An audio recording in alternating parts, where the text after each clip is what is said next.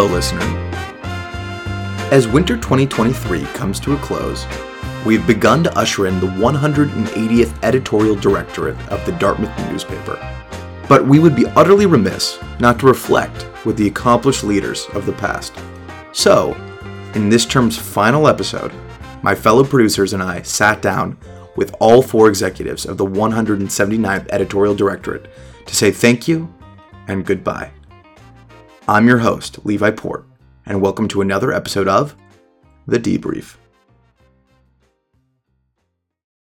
Producers Ella Von Bayer and Jack Coleman sat down with our former editor in chief, Emily Lu. Emily is a senior from Austin, Texas, who majored in anthropology modified with geography and a public policy minor. And next year, she's undecided, but hoping to do something in the health or policy domain. Getting right into it, uh, obviously, now that you're looking back on your four years uh, at Dartmouth and your involvement here, what do you think has defined your time at the Dartmouth and specifically this directorate as well? Yeah, that's a really good question. I think coming into college, I did a lot of journalism in high school and earlier, and I just thought it was something that I wanted to keep going with. Um, what I like about journalism is rooted in like storytelling and getting to know your campus community and kind of like, giving voice to the stories that a lot of times go on like untold, and that's true anywhere. Um, so that's something that I was really excited about coming to Dartmouth and being able to do, especially because it is a small campus in a close knit community. Um, so I started off at the D as both a news and sports writer. Did actually a lot of sports my freshman year, which was super cool. Did a lot of uh, like game recaps. Would be out with the women's basketball team on Friday night or Saturday night, um, and that was a lot of fun. Um, also did a lot of news stories, and then eventually became an associate managing editor um, under the 21s, which was a great experience. I love editing. I think I was writing a bunch and kind of just wanted to see what else goes into a story before it gets published. And that was a just a phenomenal thing to do especially working with the 21 managing editors. Um, eventually i also became a special issue editor. This was covid spring. So kind of a darker time on campus but we were trying to find the stories that would be a little more uplifting. Um, at that point we thought it would be like the end of the pandemic which is seems like it doesn't really exist at this point but um, at least lifting of COVID restrictions, which is cool. In terms of coming into this directorate and what has defined our tenure, um, I think we've been dealing with a lot of like post-COVID legacy, so trying to get folks back into the newsroom, um, but also just campus events in general. We've, I think, our director has generally seen a lot of, or this past year has seen a lot of campus tragedies, which has been really difficult um, because I guess we are such a tight knit community. Like these are all uh, folks that we know and have gotten to know throughout our four years here. Um, so that's been a really challenging thing to work through when you are covering um, some tragic events on campus and like having to put yourself through that while also kind of grieving on your own. So that I would say is an unfortunate kind of defining moment of our director, but at the same time, it's one where we've really seen campus come together and address some bigger issue, systemic um, topics within the administration and within um, campus, like whether it's mental health policies or generally um, like COVID restrictions. And also, I think we recently a big one has been um, efforts of students to advocate for like increased pay and things like that. So I think it's hard to pin down our director to a few defining moments, but um, generally like seeing the campus come together has been really awesome. So if you could cast your mind back to those early, early days. Mm-hmm. Emily is a freshman. Oh no. Arriving on campus, so excited to make her mark on the Dartmouth community. She signs up for the D. Mm-hmm. What was the first story that you wrote? The first story that I wrote was about um, Callie Brownson, who was a coach, a former Dartmouth coach, um, the first female full-time Division One football coach. Um, and she was at Dartmouth, and she got hired by the Bills at the time. Um, and I like remember my first sports sam, which is our story assignment meeting, and I pulled up to this room actually, and I was like, "Hey, like, I'm ready for my first story." And this is really cool because I love reporting about the intersection of like sports and society. and um, she just seemed like an awesome coach. And when I was interviewing the players, um, it, it really showed how like passionate they were about her and like the impact that she left on them. Um, so I mean, I was like tiny little freshman, like interviewing all like our starting quarterback and like our head coach. Um, so that was a little bit of a new experience for me, but super cool story and definitely a fun one to start off with. I think right after that, I had a news story published, so they may have been. I was probably working on those at the same time. The sports one got pushed back a bunch because we unfortunately could not reach Coach Brownson because she was being actively hired by the Bills, and um, that was a a like complicated process. But I was able to talk to a bunch of players, and um, that was really cool. My first news story was about um, phishing, like when people Okay. send out spam emails, Oh. and not like this kind of phishing. Uh, we're not For like the listeners, Yes. Emily is uh, making the action of, I think it's called throwing a line, yes, casting. casting a line. yeah um i'm sorry this is a new medium i'm getting used to but yeah not that kind of phishing but the like email spam phishing PH um, fishing. ph phishing with a ph and i like talked to the head of tech at dartmouth. Um i think it was like a tournament where like there was increased reports of phishing and the itc community was like be careful everyone. Like we don't want your information stolen. Um, so that was a fun piece. Yeah i mean they were both great first pieces That's so fun. Did you have a mentor at the D? Someone who um, you kind of looked up to, or maybe who showed you the ropes? Yeah, I can think of a handful of people. Um, I would say the first one, Heyman, was our 20 um, editor in chief. And, you know, like as a freshman, the editor in chief is usually like this pretty intimidating figure, but she was like really warm and um, welcoming to me and obviously had really high expectations. And I think that directorate like put out a ton of great stuff, like in part because of the like high expect- expectations that they set. Um, but at the same time like she was just really um, like really made herself someone that we could talk to and ask questions to which is something that i really wanted to emulate in my leadership style as well. Um, after that our two managing editors that i worked closely with were abby mahali and Eiley brady and i worked as an associate managing editor under them so they've been just like they were exactly they showed me exactly how editing worked and basically what the D prioritized. And I would say everything I know about editing, I know I like learned from them. So I owe a lot to the both of them, and also seeing how they collaborated and really worked well together, um, and also like prioritize each other's well-being um, and recognize that this is a challenging job. So when someone had to step back, like the other one would, um, kind of take something off their plate, knowing that whenever that happens to them, like the the other would do the same. So that was really cool to see. Um, Lily Stern also was one of my sports editors, and just like so so like such a mentor to me. Um, I think a lot of my being able to jump between the news and sports sections meant that I had a lot of people that I was looking up to, um, and that was always always really fun um, and made me feel like I was welcomed in the newsroom. I think sometimes a lot of our younger writers feel like this is like an intimidating space, or it's only you can only come here when it's your time to edit. But it's really um, we want to open our doors to like everyone who's a part of the D. And I would also just um, give a shout out to Kyle Mullins, our um, fearless editor in chief of the 178th Directorate. He really pulled things through COVID, and so did um, Rachel, the editor before that. Um, I think that is probably one of the most challenging things I could like. I can't imagine having to go through that doing remote edits for like the most of majority of your tenure, at least part of it, is quite challenging to say the least. And my last person would be my older brother. Um, he was also an editor at the D. Um, he's Editor in chief. editor in chief. He was a little bit Oh, older, oh. so five years ago, but um, kind of just put the like I knew about the D because he worked there. And I will say that I started journalism before him because he started in college and I started in middle school. And I was like, whoa, I think you're taking my thing.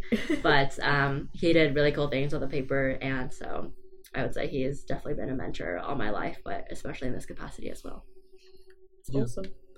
Thinking about the kind of community of the Dartmouth that you alluded to, hmm uh, in your in your previous answer, how besides you know all the like editing and, and running the day to day operations of the newspaper, how does your role as editor in chief influence how you build a community here at the Dartmouth?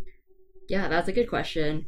Um, I think one thing that we as execs wanted to facilitate coming into our tenure was this like sense of camaraderie. I think um, as a freshman, there's a lot of I just come here to do SAMs and to edit, and then I like run away because I don't know anyone else in the newsroom. But we wanted to all make ourselves friendly faces. Um, and also part of that was hosting socials. So like having social events. Ella actually uh, took the lead on one of them, and it was phenomenal. Too kind. Yes. No, I just think that I get recognizing that this space is one that people put a lot of hard work into. Um, but that doesn't mean that we can't also be friends and like can't also like, hang out in different capacities is really important, and also just contributes to like a more like this this mentality of we're in it together, which is positive, I think, and also supports like with that. I think people would feel more comfortable like letting me know if they need to step back for a little bit. Like that kind of transparency is also what we're we were hoping to foster. I think the D is so special in being a campus organization, but having like such a legitimate role in even like I think like you could say the journalism industry. Like college newspapers are important, and a lot of the D stuff gets picked up by other organizations. Um, so I guess I think it's really cool that like you get to take on the responsibility for such an important thing, but also try to make it fun and accessible. Obviously, Mm. you're handing it over to 180. Yeah. What do you hope they do with it? Or even 181? I don't know. Think far in advance. Beyond. 190. So true. um, yeah, I think the. I mean, first off, I just have so much confidence in the um, incoming director. I think they will do phenomenal things. and I know that they will just continue to build off the work that we've done. Um, but I really hope that the D remains this um, place that people can turn to to hear about campus and um, in a way that is that like covers really important stories um, student stories and some that maybe other institutions like our like college's actual Dartmouth News um, website won't be covering. Um, I would really love to see some more uh, like different kinds of news on different platforms. So whether that's podcast or I want to see Instagram. um, I think that there's like the future of news is pretty different, and there's like TikTok. TikTok, yeah. Um, we have a digital landscape, or like our digital transformation is definitely in the works, but I think there's more to come from that. And um, I'm just so, so psyched to see what people are going to be doing. And I know there's going to be fresh ideas, and I just want to be cheering from the sidelines. Are you going to continue journalism after Dartmouth? Also, a great question. I think that I will take these skills of like reporting and just editing, collaborating, writing with me wherever I go. I'm not super sure on where my post grad career lies yet, um, but I yeah, I think these skills are are valuable anywhere. So, think about 180. What's your biggest piece of advice for them? I think my biggest piece of advice is that this is a enormous responsibility, but um, you have all the skills that you need to do it. So at the end of the day, like be kind to yourselves. Um, you will face what seems like impossible situations, and you obviously like have you are committed to something that shapes the way thousands of people understand campus. Um, but like you know how to do that, so just make sure that you are also taking care of yourselves in that process and work with each other, communicate with each other. Um, these are the people who are going to be in your life very, very closely for the next year, um, and like you'll probably become really good friends. And um, like don't take that for granted. Amazing. Thank you so much. Uh, thank you. It was especially as a freshman. I I really enjoyed listening to all this, taking it all in. Great. Well, thanks so much for having me. It was so fun to kind of take a mini da- mini trek down memory lane. So I appreciate you guys. I love you, Emily. Up next, producers Eliana Stanford and Abby Hughes spoke with Mia Russo, our former production executive editor. Mia is a senior from Raleigh, North Carolina. She's a quantitative social science major with double minors in psychology and global health. Next year, she will be attending grad school and pursuing a master's in clinical mental health counseling. Thank you for everything, Mia. this term and especially this past year has been very unique. Like, what do you think defines this directorate and your work here? Um, I think we had a very challenging directorate in a lot of ways. We, I think, had 11 obituaries that we wrote throughout the directorate. So there was um, definitely a very intense period of time and definitely something that I don't think we anticipated when we joined um, the directorate and kind of signed up to be execs. But I think it definitely brought the whole directorate very close together and like we definitely learned different ways um, to kind of deal with some pretty intense and serious things and to rely on each other through that So, do you think that the community that you found in the directorate has been a really big part of what you've liked here? yeah so i started writing for the d my freshman year in the arts section um, i got really involved over my sophomore summer Mhm. and i was the associate executive editor my junior fall, which then led into my position as production exec. So the D has always been part of my time at Dartmouth, but I think especially as an executive editor, you spend 20 to 30 hours a week here. Yeah. It's like four or five nights a week, just very like intense time commitment. Um, and through that, like I have definitely grown very close with a lot of the people, just sheer time wise, but also I think going through a lot of the things that we went through writing about and like supporting each other through that um, definitely brought us closer together as well. Yeah, that's awesome. So, when you were a freshman writing for the arts section, was that something where you were like, I want to work my way up to editor? Or were you just kind of testing the waters? Like, what, ooh, like going in, even coming to Dartmouth, was that something that you thought you wanted to do eventually? No, never. No? Okay. Um, we did not have a paper in my high school, so I like always liked to write, but just for class. I was never like a journalism person. I came and signed up for arts largely because I like art history. And I was like, this will be great. I can just like write little coverage pieces about the hood. Um, which is what I did. it was awesome.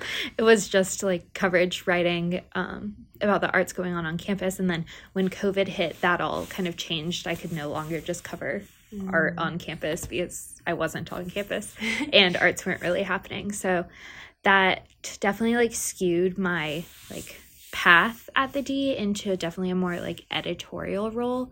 Um, so when I couldn't really write anymore, I had won an award for my writing in arts freshman year, and then I was asked to be the associate arts editor, and I did that for a year. And then sophomore summer, I you like rotate through positions. So sophomore summer, I tried out production, and I tried out just being full time arts editor, and that was the first time I ever even consider doing more than just arts Yeah. um, at the paper. So it was really great to like have that experience sophomore summer and then also to be associate exec in the fall my junior fall really kind of set me up to like realize that i wanted to be more involved than just in the arts section That's awesome. I think in Lauren Adler's interview, she talked about how she was writing, working on the, the freshman issue her sophomore Yeah. summer. Can you speak Yeah. on that? Was that like a big thing that you guys did together? Or? yeah so it was me lauren thomas brown and spencer allen who did the freshman issue um and Lauren had always wanted to do the freshman issue. Like, I don't know if she talked about this since she got here freshman year. She had been really excited about editing the freshman issue. I didn't know what the freshman issue was. I was like, I don't really care. Kyle asked me to edit the freshman issue, and I was like, sure, sounds cool. Like, happy to do it. Um, happy to help. And I think it was a much more pivotal moment for Lauren and Thomas than it was for me and Spencer. Um, Yeah. I think for me and Spencer, it was more just like, yeah, this is like the We'll obvious that. next step in our like editorial role at the D. Um, I think Thomas and Lauren had been like working their way and like wanting really badly to do it. So it was definitely a bigger deal for them. But Totally. it was cool because that was the first time I had ever actually like worked with other people at the D. Um, before that, it was always like arts was very insular. So I like worked with my editors and I worked with my writers, but I never really had like the D culture. Mm. Um, I think the D kind of is very communal in news, and the other sections are like really insular. So it was cool to like work on the issue and work with an opinion writer and work with two news writers and kind of work with these people that I had never even like met or interacted with before. totally. That's awesome. Yeah, and like kind of speaking on like, did you have a mentor like throughout this like developmental process in your writing career? Yeah, so Lauren Siegel um, was a 21. She was our arts editor, and she was the one who asked me to be associate exec. I worked under her in arts. There's like an editor and associate under them, like under the specific editor. Yeah. So there are two arts editors and two associates, one for each editor. So I was always under Lauren um, until she graduated. But when she graduated, she like invited me to her studio art like senior presentation, which was really sweet and just she definitely like encouraged my writing and encouraged me to like continue working up through the editing roles. Yeah. Um, and then after I left arts, I guess it was really like Kyle, um, who was here sophomore summer, um, who kind of like I guess allowed but also like pushed me to like continue working outside of arts. And like when I pitched the associate exec position they had there had never been an associate exec before me. Oh, so I like pitched that to Kyle. That's exciting. Yeah, So and you were the first ex- associate exec. I was the first ever associate exec. Wow. yeah. Um so it was kind of just like built for me by me Yeah. and it stuck around. But it was a really awesome experience, and Cal was really just like into kind of letting me do it. Um, and I don't think I would be here if he like wasn't open to that as well. That's really amazing. Yeah. Yeah. Yeah. So, do you feel like you've kind of assumed that mentorship role for anyone in the D so far? Like, kind of let, letting them do, like, spread their wings and fly Yeah, I think like Ariel, who's replacing me as production exec, um, has definitely taken my path, um, which is really awesome to see. And then we're definitely like already thinking about 25s who might be potential future prod execs. Yeah. The production exec role is really unique because we don't actually do the most with like the writing sections. It's a lot of non-writing work. So like templating working with photo and design like all of the non-writing sections the production exec oversees. Um Okay. but we all come from writing sections. Yeah. so it's kind of a unique like position to be in. And kind of have to like gain all of these outside skills outside of the writing section that you came from so ariel and i are already like looking at potential future 25 production execs which Oh. is also exciting That is exciting. So it seems like you have like a really broad understanding of what the Dartmouth entails because you've got like the you started off in one place and you're Yeah. kind of migrated to a different Yeah. aspect. You still have to know about the writing Yeah. part. yeah Has there been something that's been really like your favorite part of working for the Dartmouth? I mean, I did the community definitely, yeah but just like what you like to do when you're here. um i really like special issues Okay. I think it's like a really cool opportunity to tell a story about what's happening on campus. Um, in addition to just like our weekly, daily production, I think special issues really provide an opportunity to share like with alumni and community members kind of like what we want to present Dartmouth as. Yeah. I think a lot of times news is objective, but also like news is never truly objective. And I think special issues are a really cool way of being like, these are objectively reported stories, but when they're put in context with each other, they make a really cool, like larger picture of what's going on. Yeah. Yeah. That's awesome. Yeah. Do you have any plans to continue production, tangentially Mm. things, and in the future, like, do you plan to continue doing the Dartmouth related kind of things when you're? No. So No. I'm going to graduate school um, for clinical mental health counseling. So I want to be a therapist. So I've gotten into graduate school. I haven't decided which one I'm going to go to yet, but thank you. That's so exciting. Thank you. I have a few awesome choices. So I will be in a little bit of a different setting, but definitely will have all of these lessons and experiences in the back of my brain. Yeah, totally. Is there a story that you wished you could have written, and also related to that, is there a story that you really loved that you wrote at the time? Um, the very first story I ever wrote was about this senior um oh they have a name for them in the hood but basically like senior fellows at the hood are allowed to create their own exhibits. And it was the first ever story that i wrote. I pitched it. It was like called the politics of pink. I still Oh. remember it. Um and it was a really cool exhibit curated by a senior who talked about like the history of feminist feminism basically through like these different mediums using the color pink um which was a really cool like introduction to coverage reporting. And uh, i think the most important story that i wrote to me was a mirror reflection on like dartmouth campus culture that i wrote for the freshman issue last year and dean brown scott brown actually emailed me and was like this is a great article let's talk about it and Oh, we like wow. set up a time to talk about like what i was mentioning in my article and i think the d has like definitely i'm also the president of sapa um and i think the d has like helped contextualize a lot of the work that i do in other organizations whether it's like my sorority or sapa as well which is also cool That is really exciting.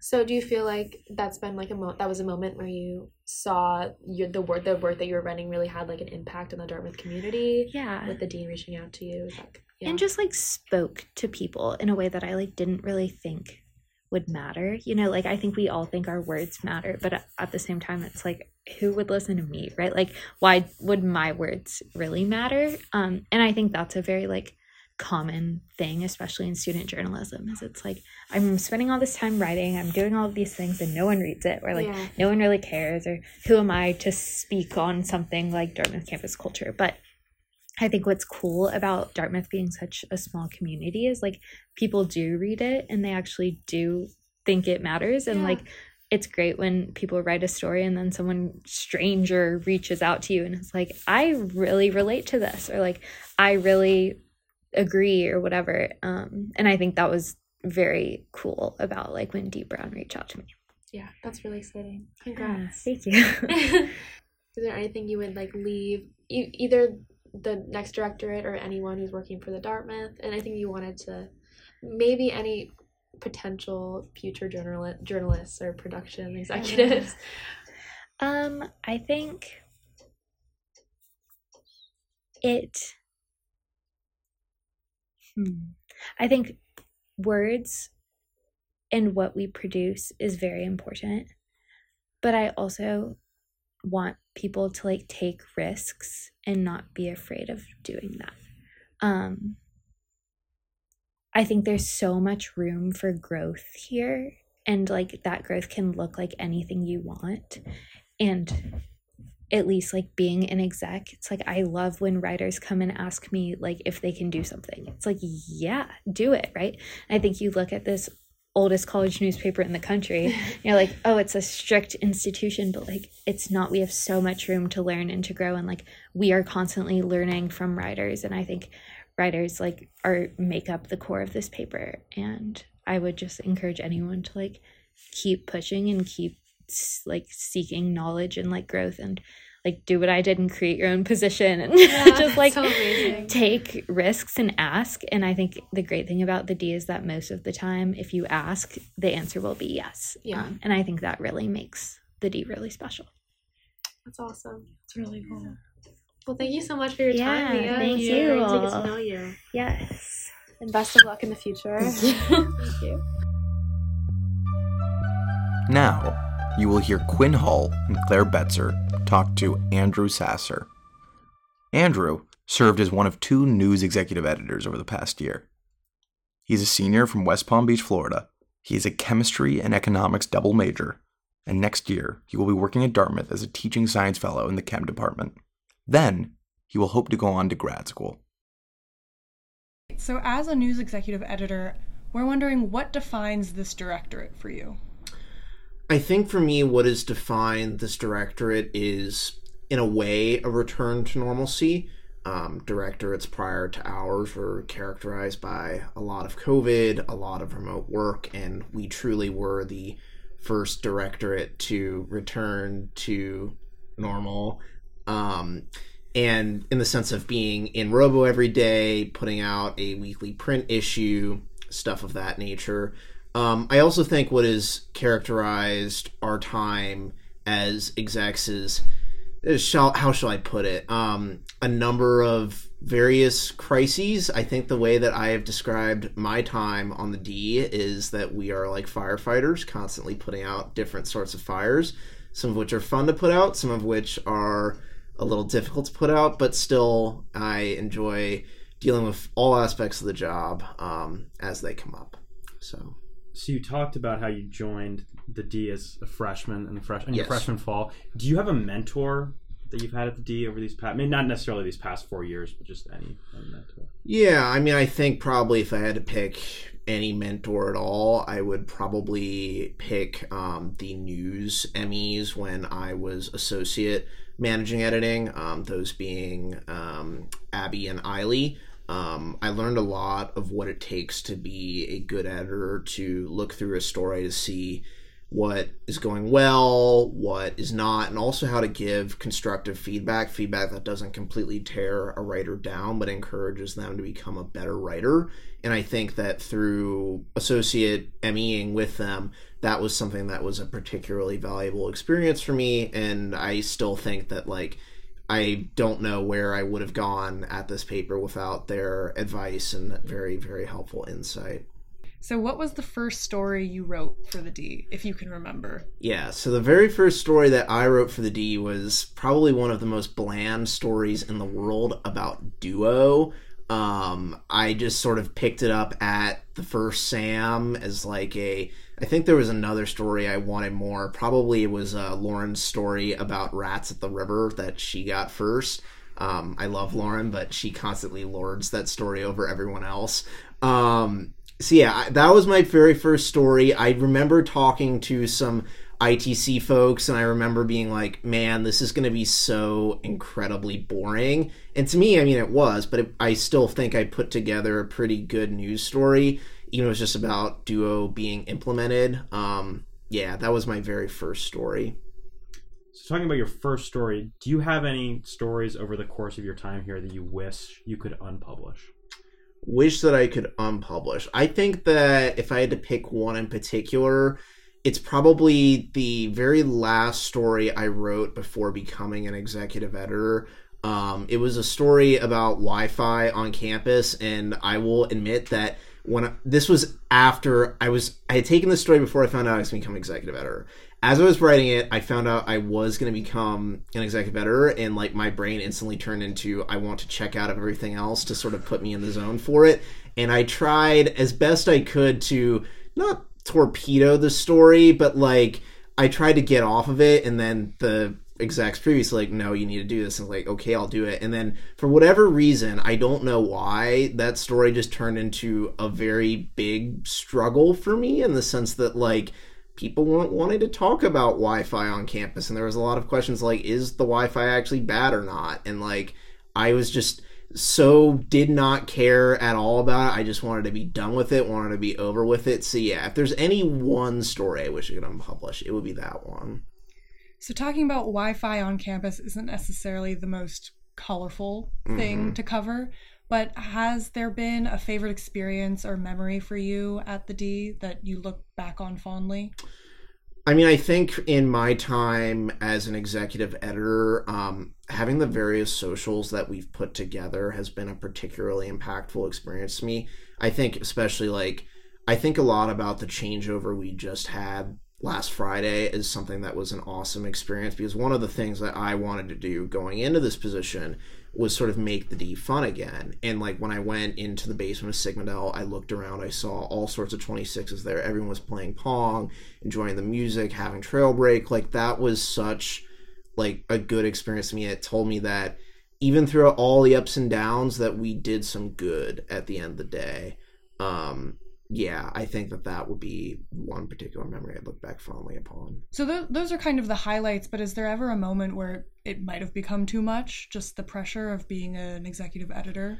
there definitely were some moments I think in the fall um, that hit hard. I think for me in particular, and I'll be honest, like I think the time that I felt at my lowest was in the week where we had first it was the grad student attack, and then we got the emails about Josh Watson and Sam Gall. And I knew Sam, and I got that news while I was in the office, and I was in tears for a while. Like, I just didn't return to the office for a couple of days. Like, it hurt a lot. Like, there's been ups and downs to this job, but like that combined with the fact that I think in this entire directorate we've done like more than 15 obits at this point, which is like more than double that of any previous directorate. Like I've tried so hard not to get desensitized to that amount of loss, but it hurts sometimes. And like to have to be able to read all these people's lives that are we're trying to encapsulate in a thousand words, like that's difficult, you know? It's like something I think that collectively we as execs have tried to adapt to as best we can. Um, yeah, I'd say if there's been any one particular moment where I've struggled, it's that. So on Friday, uh, we had the changeover ceremony. What would be your biggest piece of advice for the next directorate? I think I'd say roll with the punches, to be honest, because in our time um, as execs, we had a lot of things that I don't think we could have conceived of happening. I don't think we expected to write the number of obits we did. I don't think we expected that a member of our board of proprietors was going to die. I don't think that we expected that we were going to emerge into a very public and nasty fight with the college Republicans. Like, things happen and you just can't control it. Like Hanlon announced that he's stepping down in our directorate. Like there will always be something unexpected that's going to happen, but just understand no matter what that it's not your fault in any way in that we are first and foremost a teaching newspaper and we don't have to be perfect. I mean, you know, we just have to like go ahead and, you know, things will happen and as they happen, we just need to adapt to it and that's what I think is just again, you gotta just adapt with the punches as they come. Well, Andrew, thank you so much for reflecting on your time with the D and at Dartmouth, and happy retirement. Thank you. Last but not least is Lauren Adler. If you don't know Lauren, Lauren is the reason this podcast is happening at all, and she is the reason you are listening to my very voice right now. Lauren, next to Andrew, was also a news executive editor over the past year. She's a senior from Bethesda, Maryland, a government major, a public policy and art history minor, and next year she will be working in Washington, D.C., managing content across print, digital, and social platforms for a think tank. Lauren Adler, you're the best. Lauren is uh, very important to us here at the debrief. Uh, this show would not be possible without her. So, Lauren, um, talk to us a little bit. How did you get to this position? What's your What's your origin, and why are you obsessed with podcasts? so I actually, the idea of a podcast for the D was first floated to me my freshman winter. I joined the D my freshman fall, um, and when I joined, I immediately became extremely obsessed with it. um, I, you know, I was like writing every single week, sometimes multiple times a week, and like always, always looking for new ways that I could get involved. And so at the beginning of the winter, when Heyman, who was the editor in chief at the time, sent out like an all staff email encouraging people to apply to the multimedia team, I did, even though I have, as Levi can attest, no audio or video editing skills at all. but I was like, this could be fun. Um, and so we ended up producing one random episode of like a news correspondent type show that term and like that was what got done but there also was talk of a podcast and i thought that was cool because i like podcasts um and so ever since then there's just been a lot of efforts to sort of like really make that happen um and then at the very very end of his directorate kyle mullins appointed levi to be our podcast editor and from there, I was very determined to not lose that momentum. Um, so definitely, I think the debrief is still in its infancy, but I'm so proud of the way that we've managed to really like step up and create so much content this year. Like a year ago, there is no way that we would have had the capacity to produce this kind of an episode at all. So. And how did let's take a step back. How did you get to this position of being able to even lead this uh, project. Yeah. So I, like I said, I wrote every single week as a freshman, and that is very true. There's this thing at in the writing sections of the D where once you publish your ninth article, you are like the Dartmouth staff rather than just the Dartmouth in your byline. And Kyle had said, Kyle was an assistant editor at that point, and he had said that he had reached staff over Wintram like his ninth article was published in December, and I was like, I could beat that, and so I decided that I was gonna be better than him, and so I just like got into the habit of writing all the time, and so that just like never really went away. So like all through freshman year, even through COVID, through the summer, I wrote like over sophomore year, I was an assistant editor, and I was writing even you know when I wasn't here, and during the COVID terms, even like I took my sophomore spring off, and I still wrote a bunch of articles. Um, and then I think the thing that was probably, I think the thing that was probably the most influential in me applying to be an exec was over my sophomore summer. I edited actually with Mia Russo, one of our other wonderful execs, um, the freshman issue for the 25s. Um, I think that that was the first time that I really had experience editing anything other than the first draft of a news article. And that was the first time that I ever really had experience sort of overseeing the entire creation of an issue from like the storyboarding to the photos we were going to need to writing the editor's note to making sure that the layout was getting done on time. Like the special issue editors sort of get to have a hand in all of that. And I thought that was really exciting and really fun. And so that was when I realized that I wanted to sort of take on a broader role at the D rather than just being a an editor for a single section. I was more interested in editing across a variety of sections. What was your first article about? My first article actually was really competitive. Um, there were five different people that wanted to take my first article, and news does this thing where it's like, oh, pick a number between one and twenty-five, and I picked seventeen, and the number was exactly seventeen. So I was like, oh, it's fate. My first article was about a mouse problem in French Hall. Um, the headline's really cute. It's like, oh, rats, residents of French Hall report.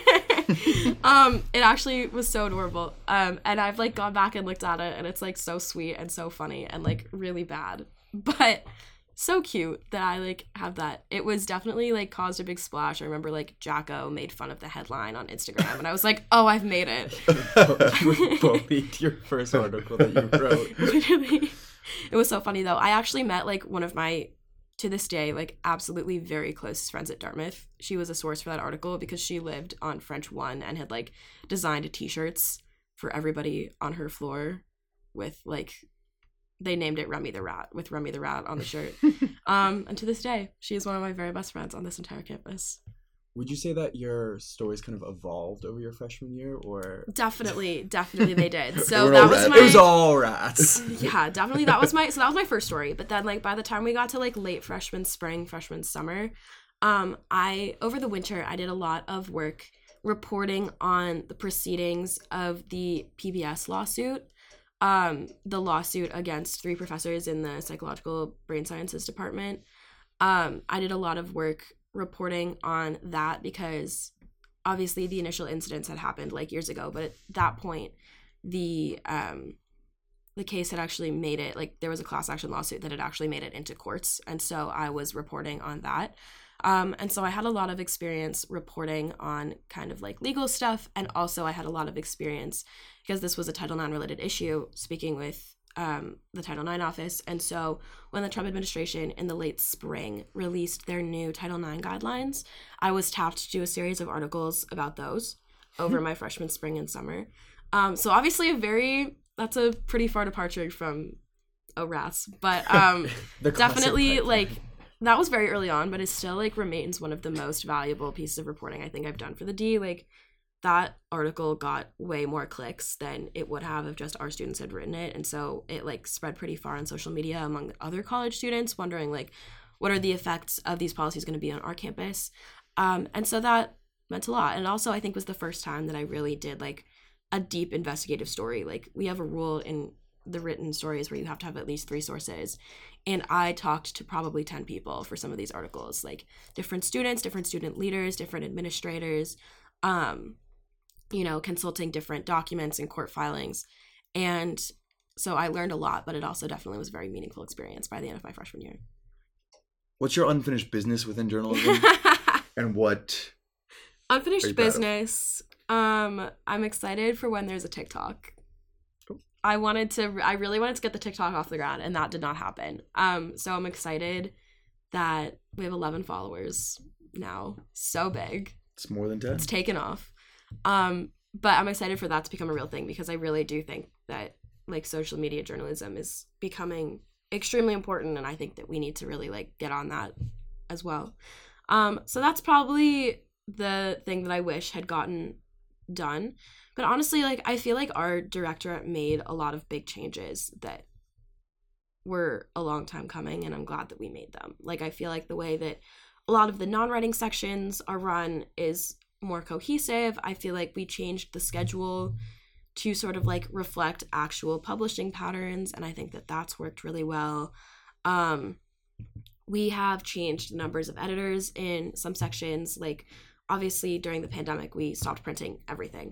Um but and now we print once a week but the mirror section which used to get its own full issue once a week um only gets like one page in the print issue. And so we've added a third mirror editor to hopefully like in the future the dream would be to like be able to print mirror again because mirror has so much great content so many great designs like so much creative energy goes into mirror and we would love to get that printed. So like i think that we've done a lot of good work like laying the groundwork for future development. So i'm really proud of that. And also like very meta but i am genuinely really proud of what we've done with the podcast. Like a year ago none of this infrastructure existed. There were no episodes. There was no team. Like i remember when levi and i were like sitting in the newsroom talking about like how we were going to hire a team and like another host. And i feel like we've just come so far from that moment with the debrief so i'm also really proud of that That's a perfect answer. It really was.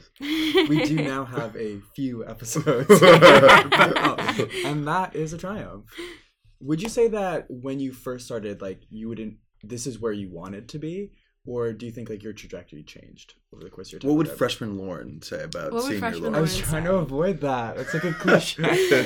I definitely like when I started, I knew I wanted because like okay, so when you're a news writer and you come in to edit your story with a news editor, you sit in like the big room of the newsroom with all the tables. And if you're an exec, you sit in the little room on the side. And I was like, I want to be in the little room on the side. Definitely, I knew that going in. And like at the beginning, I was like, oh, I'm going to be editor in chief. I'm going to be number one. Like, I'm going to be in charge. And then sophomore year, um, the the 21's directorate was wonderful. 178 was like such a great Rachel, who was the editor in chief, and Elizabeth, especially, who was the news exec, were both like so wonderful. And um, Elizabeth was a really important mentor figure for me, both in terms of like journalism and the D, but also just in terms of like the college experience generally. And I think that she definitely like took the news exec role and really ran with it because they had to be definitely really creative and really adaptive during their directorate because theirs was completely online over Zoom, not on campus at all during COVID. Um, and so seeing how a Liz transformed the news exec job, I really like. I was like, I want to be news exec. I want to be like a Liz. So I think sophomore, fall, and winter was really when I realized that like this was the specific job that I wanted, And you got it. and I got it. Winner.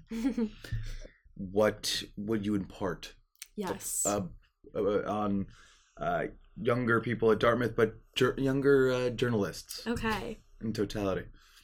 I think that everybody is saying right now, people are saying that journalism is kind of at this like weird inflection point, and I think that a lot of people mean that in terms of like trust in media, but I mean that in terms of the form in which like the forms that our media is taking. So like with the advent of like TikTok journalism, with the advent of things like ChatGPT, there are a lot of things that are challenging to the traditional written newspaper format. And I think that all of those things should definitely like be explored. They're really valuable tools. They're really interesting different ways to tell stories. But that doesn't mean that print journalism is like has no value. Right? Like just because somebody can see your article when they're scrolling through Twitter and like click the link or just because they can go to the website doesn't mean that it's not valuable to also have printed newspapers in a newsstand. I think that just like if you want to like explore new avenues and you know diversify the way that you're reporting stories i'm absolutely all for that. I encourage that. But i also think it's important to remember to like in order to make the news as accessible as possible it does need to take as many forms as possible. And so when you're creating new forms of news don't also eliminate the old forms of news. I also think that for 180 specifically i have a couple pieces of advice. First all that we do here is communicate with the outside world. Like that's our whole job. Um, and I think it's very easy to get wrapped up in that and not necessarily be communicating with each other. So definitely very important to maintain communication in the newsroom. 179 has really tried to like implement this policy of editors coming in and working in the office. That's been like very big for us. And like that makes the communication so much easier, but also it just like really makes the community i think so much stronger when you actually see each other. Because during covid when everything was on zoom like people would get on the zoom to do their edits and then they would get off the zoom but like it's not really the same you know? So i think that like the fact that we have this space in robo is like so great and it's nice when people use it. So i definitely think that communication and specifically in person communication is a really good thing. Um and the other thing that i would say is like everybody on directorate is hired for a reason. And like spring is tough. Always. The first term is really bad. But you got it. well put. um what are you going to miss most about this office? About being here, working here? Ooh, like about the physical office? Physically and no, honestly, physically and just in general, what are you gonna miss about being a part of the D? Oh, you're gonna make me cry. I've cried so many times this week. I swear to God. Good thing podcasting isn't a visual media. Seriously. Oh my God. Yeah, me like rolling out of bed 12 minutes ago. Yeah, this would have been a disaster. Taylor's like, oh my God, can I film you for the TikTok? I'm like, mm Um. Okay. Right around sunset, actually, we get really pretty views of Dartmouth Hall with like the light hitting it just right, and that's nice physically. Oh my god. I'm also sorry. symbolically, the sun sets on the D. oh my god, Ryan. For those of you who can't see, Lauren is uh Weeping. I'm weeping. Um I mean they're not gonna get rid of me. I'm still gonna be here. Like definitely not as often. I am definitely very excited to only be in the office when I choose to be in the office. That's gonna be really big. That's gonna be really great. Um sorry. It's totally okay.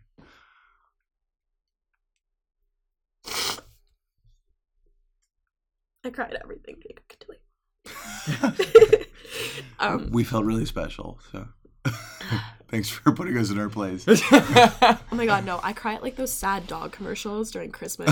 those oh my god, those got me.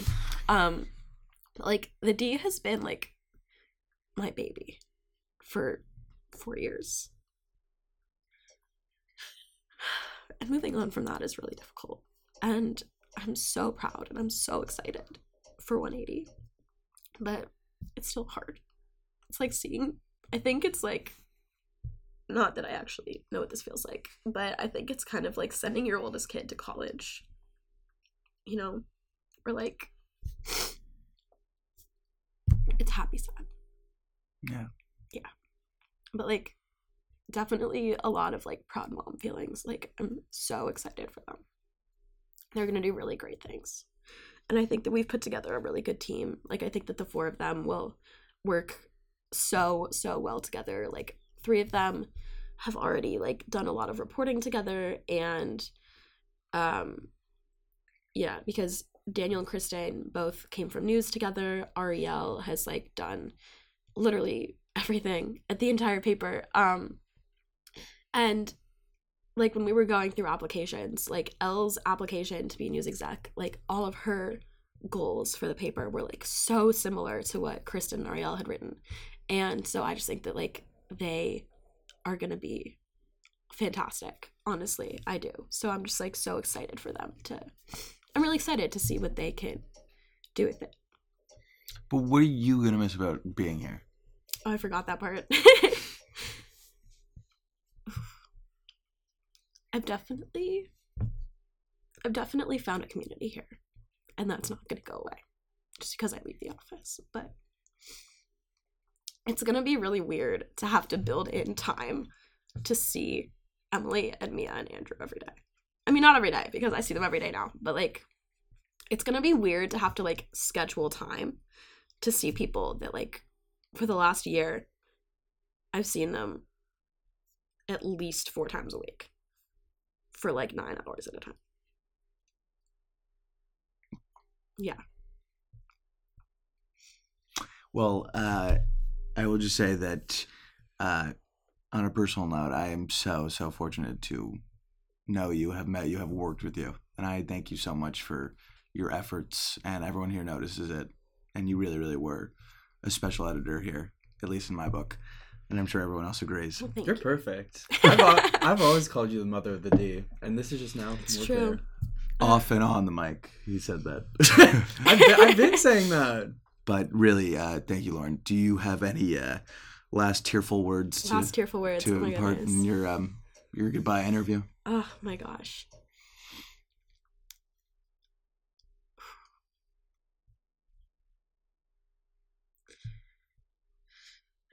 I think that Oh, this is so cheesy, you guys. I'm so sorry. I'm cringing. I think that the D, because we spend so much time together, kind of does become a little bit like a family. Like we fight like siblings, but like at the end of the day, like everybody who's ever been in this job is still part of the D's family, right? Like the 3,000 people who subscribe to our newsletter, like those are parents of D reporters and like D alums because they still care. So it's definitely very bittersweet to be moving on, but like I'm just so grateful that I got to have this as part of my college experience. I'm so grateful. Well, thank you very much, Lauren. We love you very much. We're gonna miss you. It won't be the same without your your contribution. I'll still be here in the spring. I'll be a menace. Uh, and with that, we say goodbye to Lauren Adler, and we appreciate all your efforts at the D. We love you and appreciate you.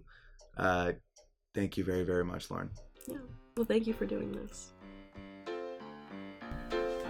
And with that, we say goodbye 179 and hello 180. Thank you to Emily, Mia, Andrew, and of course, Lauren Adler. And thank you to all of 179 for a great year of The D. I'm your host, Levi Port, and this has been the final episode of the 179th Editorial Directorate's The Debrief.